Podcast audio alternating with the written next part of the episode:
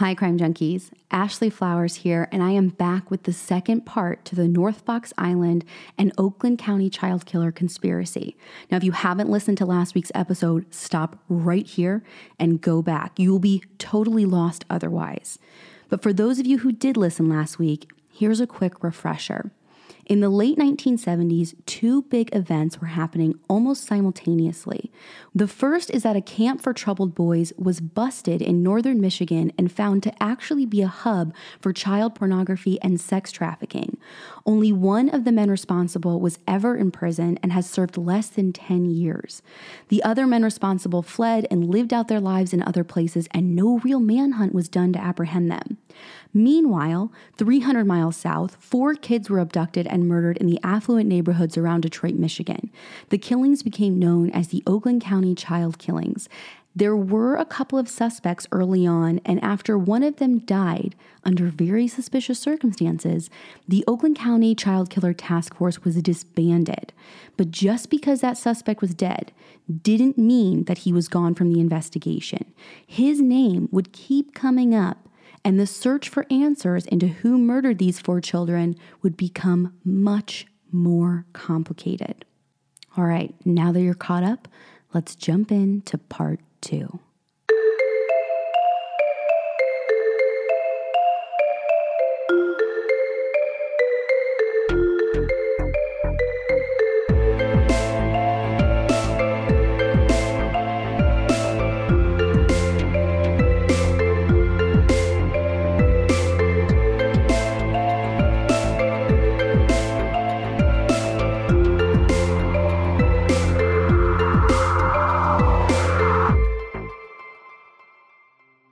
Through the entire time of the police's investigation into the Oakland County child killer, keep in mind that all of the families were kind of kept in the dark about suspects. Like, for example, they had never heard Chris Bush's name or Greg Green's name, which, you know, in the early days is pretty standard for an investigation. Like, you want to keep the family abreast of the fact that you're working on the case and maybe give them some updates, but police wouldn't necessarily name every single suspect to the family. But since the families didn't know about Chris Bush, they also didn't know that back when Gerald Richards got busted for his involvement in that pornography sex ring, he had turned over some of his client names. And one of his clients slash associates was Chris Bush.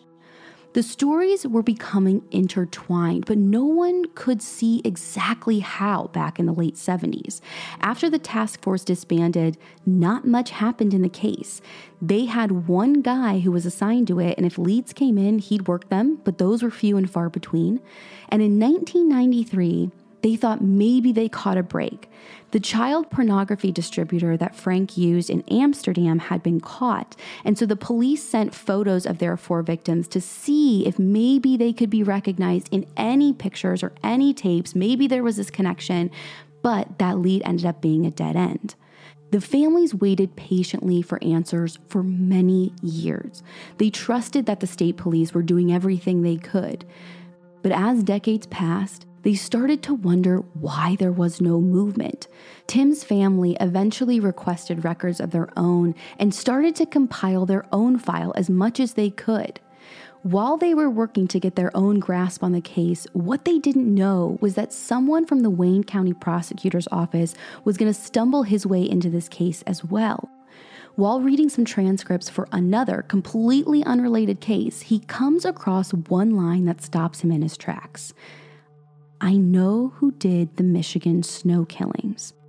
Now, this didn't mean anything to people that, that whoever this you know person being interviewed was talking to, but to the man reading the transcript, it meant everything, and he knew that he had to talk to this person.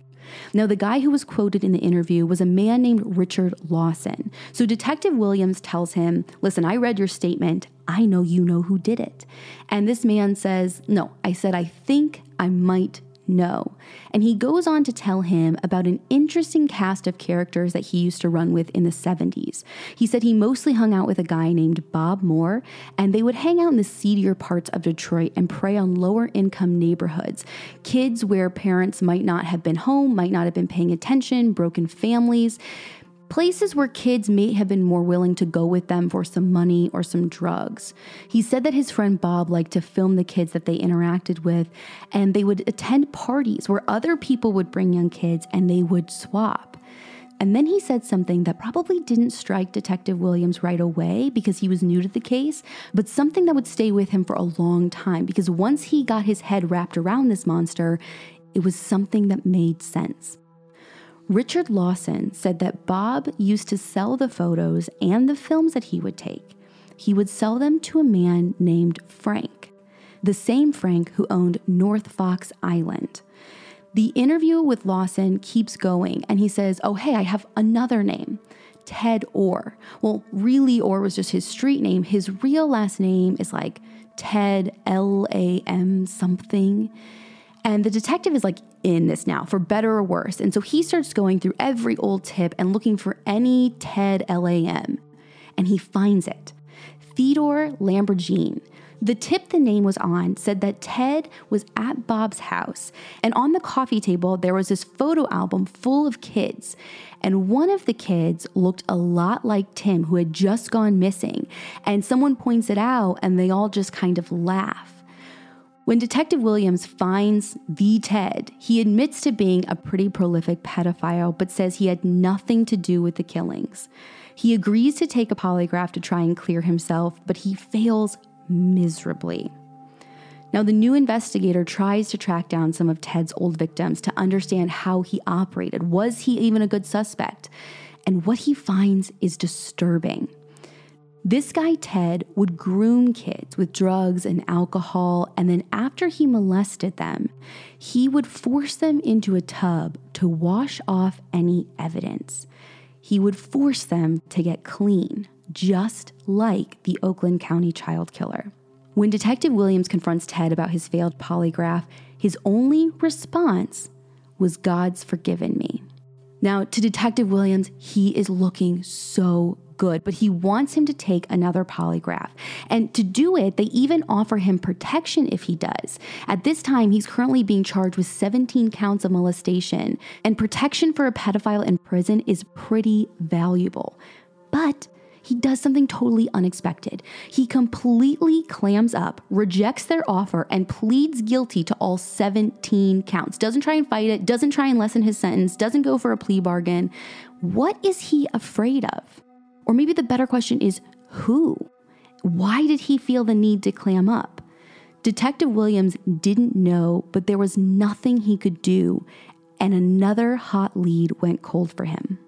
About this same time, Tim's family has been heating up their own inquiry into the case, and they just got a hot lead to pass on to Detective Williams. They had found out through an old family friend, who is now a polygraph expert, that he was approached by another polygraph examiner. And this guy says that during a private polygraph, a man had confessed to the Oakland County child killings, but this polygraph examiner wouldn't say the guy's name because legally he wasn't even supposed to be saying this much. The only thing he could say was that the lawyer had requested this polygraph for his client. That's why he was hired, and that's why there's this protection around it. But he did say the lawyer is dead and the person who took the polygraph are both dead. So the hunt is on, and Detective Williams starts sorting through all the polygraphs from seventy-seven, and there's one that fits the bill. The person being polygraphed was Chris Bush. Now, this name's brand new to the family, but Detective Williams already knows this name like we know this name, but he wants to try something different. He knows it says all over the file that Chris and Greg were cleared, cleared, cleared, cleared, everywhere, cleared, based on their polys. But he wonders, has anyone looked past those poly results, or has anyone even given those like a second glance? And spoiler alert, the answer is no. In almost thirty years, everyone had just taken the file at face value. Someone before me cleared him. I gotta move on. What's the next thing I investigate? But Detective Williams had another independent examiner look at the polygraph results.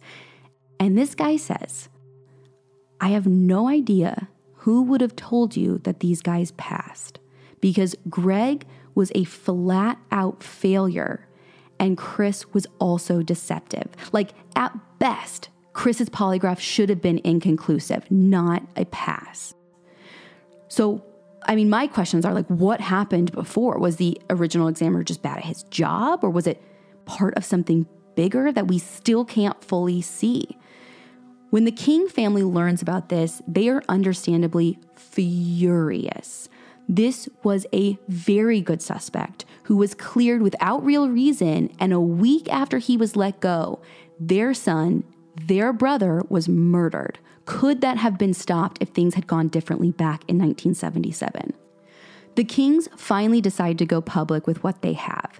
They tried being friends with the police for decades, and it got them nowhere. And they didn't feel like the police were being honest with them anymore, so they went to the media and openly accused Chris Bush of being a suspect. But accusing someone does not make a trial happen. So while public interest was stirred and the case was back in the media for a while, it eventually died back down. Until two thousand nine, when technology was getting a little bit better. Detective Williams wasn't ready to call Chris the killer and close the book. He wanted proof, proof that would stand up in a court of law. So he went back to the physical evidence. There were some hairs found on the victim, hairs that couldn't tell them much back in nineteen seventy-seven, but hairs that could tell them maybe a whole lot in two thousand nine. The hair they started with was one that was found on the shirt of our third victim, Chris Maholick. They did D N A testing and found surprising results. The D N A from the hair on Chris Maholick did not match Chris Bush, but they did find a D N A match. And if you guys thought this case was confusing before, buckle up. The D N A matched a man named James Vince Gunnels. And although James was in the system now for crimes he committed as an adult, as a child, he was actually a victim of Chris Bush and Greg Green. And like many children who are groomed by their molester, Vince still associated with those men after he got older.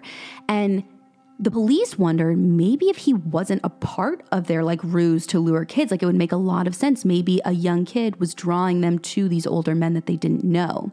Now, it's worth mentioning that the D N A they had was just mitochondrial D N A and not a full nuclear profile. So while it seemed to match, the stats are a lot lower than we've seen in other cases. Like sometimes we're like, it's four zillion to one chance it's this guy. This is more like one out of fifty. So it feels like a kind of decent match, but also it could be a lot of other men just in Michigan alone. But now they still want to question this guy. So they go to the Michigan prison that he's in and just flat out tell him what they have. We have your hair on a victim. We don't think you were responsible. Even if you were, we probably wouldn't hold you accountable because you were a young kid who was victimized and manipulated by grown men. We just need you to help us. And he says, listen, I can't help you. I wasn't there. I didn't see anything. But I was in Chris's car a lot, like a million times, so I'm sure my hair was all over the place. So he's not pointing the finger directly at Chris. He's giving them nothing they could really use. But also, I feel like he's kind of saying, like, it's logical that this victim would have been in Chris's car. This is the explanation for my hair. And he's not saying Chris would have never done it. Now, they give this guy two polygraphs, and he tried to throw the first one for, like, God knows what reason. He completely fails the second one and answers falsely to these three important questions. Did you participate in any way in the killings of Christine Maholick? Do you know for sure who killed Christine Maholick? And did you have any physical contact with Christine Maholick? Now, he says no to all of them, and according to the polygraph, failed. Now, if he would have failed that polygraph back in the seventies when they meant more, maybe something would have come of this. But in two thousand nine, you can't arrest someone based off of a failed poly. But maybe they could get more evidence to either persuade him or maybe help him like point to Chris and Greg. They still had more hairs on their other victims, so they needed to keep testing.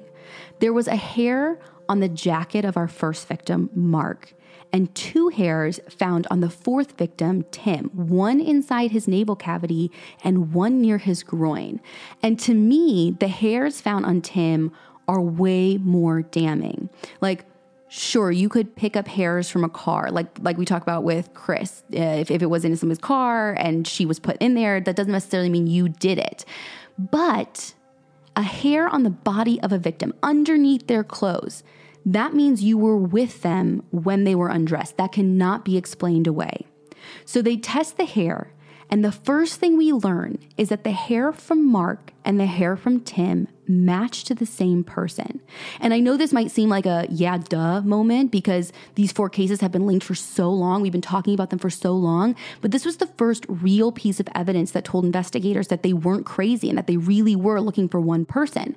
But they just had mitochondrial D N A on this one too, and it didn't match to anyone. But they did match to another sample. If you remember way back to the very beginning of this story in episode one, the very, very first tip police got after Mark Stebbins' murder was they got a call from a parole officer. And the parole officer said, hey, check out this Arch Sloan guy. He was from Pennsylvania. He got in trouble for molesting children. And then he moved to Michigan.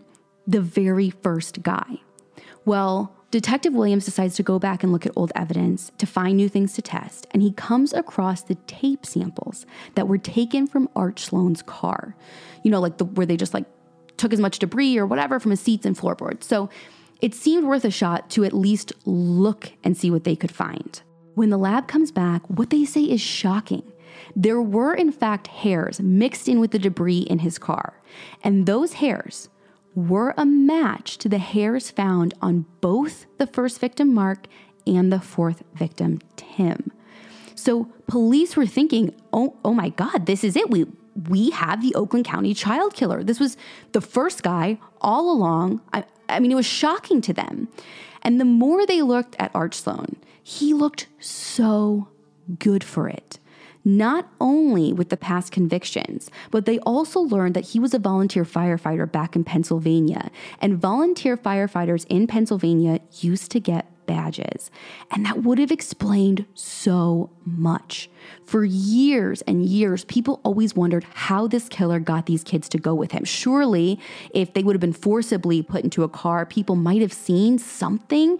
And it couldn't have been someone all four kids knew. They didn't have any connection. But they always wondered if it was someone who held some kind of authority. Someone who could flash a badge and convince the children that they had to go with them without making a scene. It felt so right. But as you all know, this case is still unsolved, and nothing is that simple when dealing with a forty-year-old cold case. They can't just use the hair found in Arch's car to arrest him. They have to get a hair sample directly from him, but the hair in his car was at least enough probable cause to get what they needed.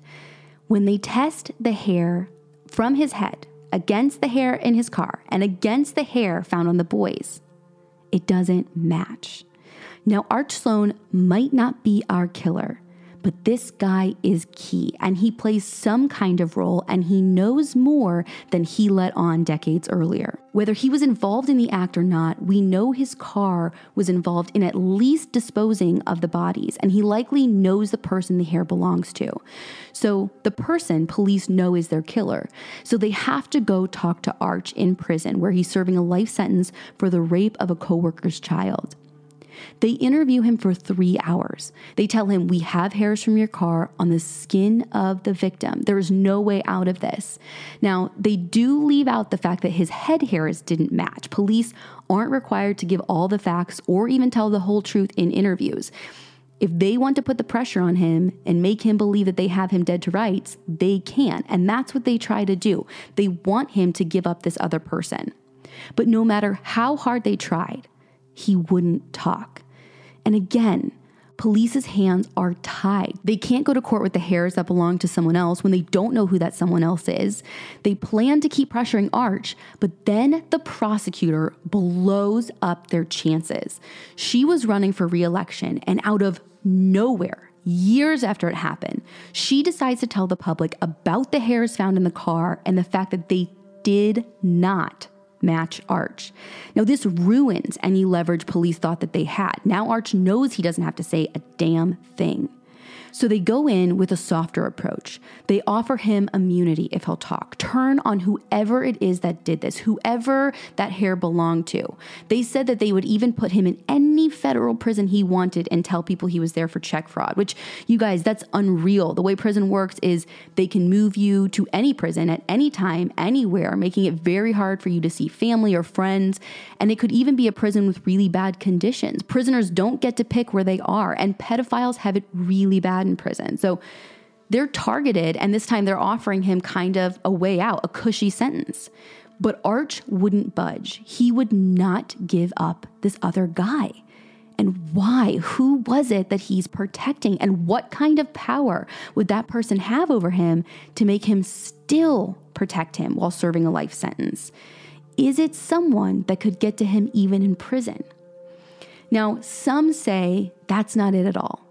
If he gave up anything, it would surely get back to people that he was involved. He'd have to testify. It would all come out. And in his mind, it would be better to die in prison than to be associated with the Oakland County child killer or killings. But here's the interesting piece. Arch wouldn't say he knew the killer or what happened, but he did have something to tell police. I sold that car at the time, the car that you found all of this hair and debris in. I sold it to the state police lieutenant's son. So here in the story is where things get really fishy, and the family starts to think maybe everything they believed for the last forty years was a lie. I saw an interview with a retired detective in this case. His dad was on the original task force, and he said that he even used to look at tips as a kid. So he's been super familiar with this case for almost his entire life. This detective says that there was also saliva D N A found on Chris's jacket. He said that D N A matched the hair on Mark and the hairs on Tim. And he said, yeah, we checked out the lieutenant's son. It was just the mitochondrial D N A. So we checked a bunch of people in the family, and we couldn't find anyone that was like a one hundred percent match. So the interviewer's like, okay, but how did you rule out his son? And there's no answer. And they're wanting to know, like, did you look at him in any other way? Like, who is this lieutenant? Who is the son? How was he investigated?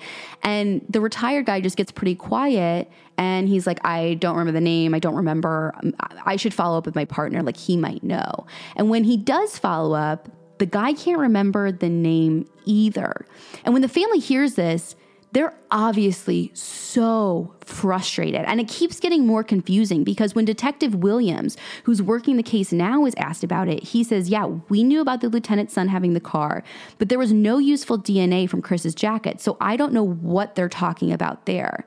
And I don't know if your head hurts yet, because at this point mine is spinning and I don't know what to think. Was this lieutenant's son somehow involved? Was he the one flashing a badge and getting children to go with him? Where on earth is all this talk of the D N A on the jacket coming from? You would think that if someone mentioned anywhere in the case file about that, Detective Williams would have seen it.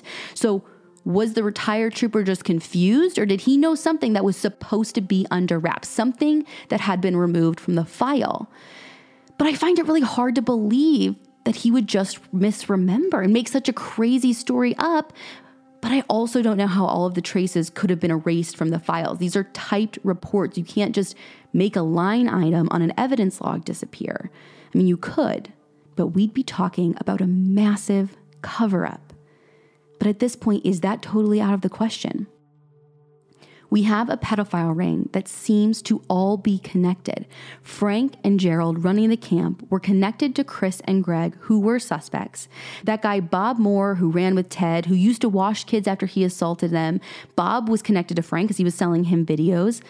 I don't think Frank is at the top of this food chain. There is someone else or something else bigger, and I can't draw a straight line to it, but there are pieces.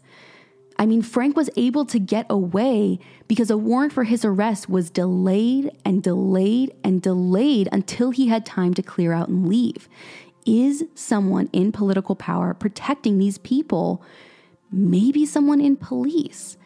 Now, I didn't bring up this other part earlier on because I don't know how much weight to put into it. But in the case of our third victim, Chris, there was a man who came forward in a recent documentary, and a man who didn't want his identity known, who said that he saw Chris getting into an unmarked car with a man in a police's uniform after she left seven eleven. Now, he said he called this in. He was like super young, but he said he called this into the tip line. They basically told him, you know, you're being crazy. The lady thought he was a young kid, like pulling a prank, stopping ridiculous. But she did take down the tip. He told his teacher, who laughed him off. But then he said someone came and followed up the tip, and he got basically harassed by cops who came to visit him and told him he had to keep quiet, basically pushed his face into a desk and said, if you ever speak of this again, we're going to ruin your life. We're going to take your parents away from you. You and your siblings are going to be in orphanages.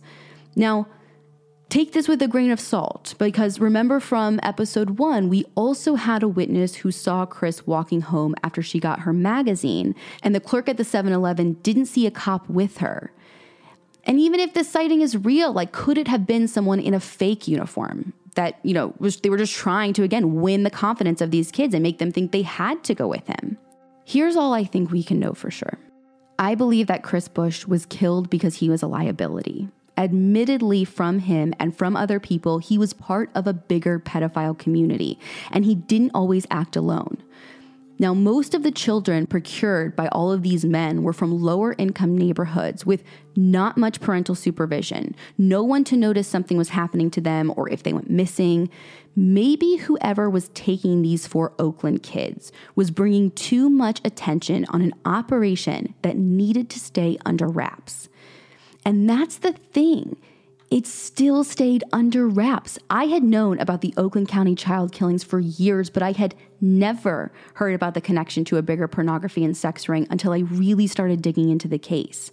And I think that's because we aren't meant to know. And I can feel some of you side-eyeing me through your podcast apps, and I know how conspiratorial and tinfoil hatty I sound here, but there is something bigger at play. I mentioned in episode one the similarities to the Franklin scandal. And I mean, Google it, but don't just Google it, because Wikipedia will just give you a half page telling you it's a hoax. Read the Franklin cover-up book. Learn about the people who tried to bring light to a massive underground child sex ring, much like this one, and how they ended up dying mysteriously. You might think you're living in a world where information flows freely, but that depends on where you're getting your information from. There are powerful people who are running government, and they own the media outlets, and they're all intertwined. And they're not all involved, but power and money rule the world, and it's all very controlled. You hear what they want you to hear.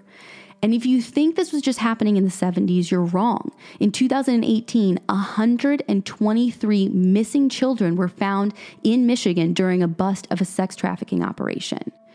So hear me out. There are a lot of good people working in law enforcement trying to right the wrongs. In fact, I believe most of them are good. But I also believe there are some very powerful people doing very bad things. I hope some of the good guys are working the Oakland County child killer case, because I think there's still hope. There might be some D N A left. They're going back through and seeing everything they have. And now that it's two thousand nineteen, there are lots of whispers. Should we be using the new genealogy technology to catch the killer?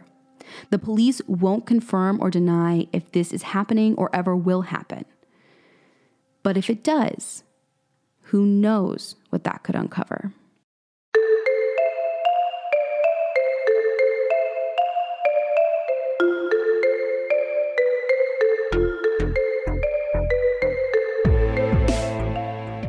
If talk of abuse in this episode hits a little close to home and you or someone you know were victims of assault, there are resources to help.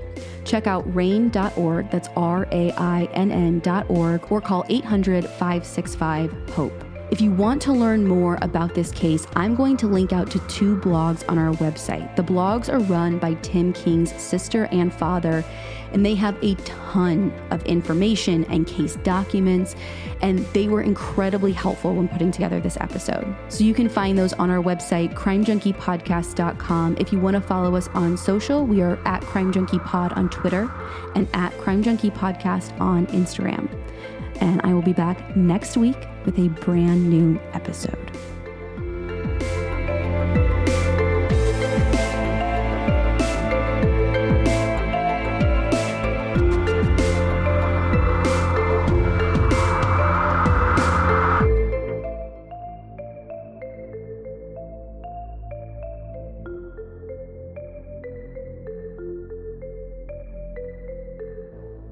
Crime Junkie is an audio Chuck production. So what do you think, Chuck? Do you approve?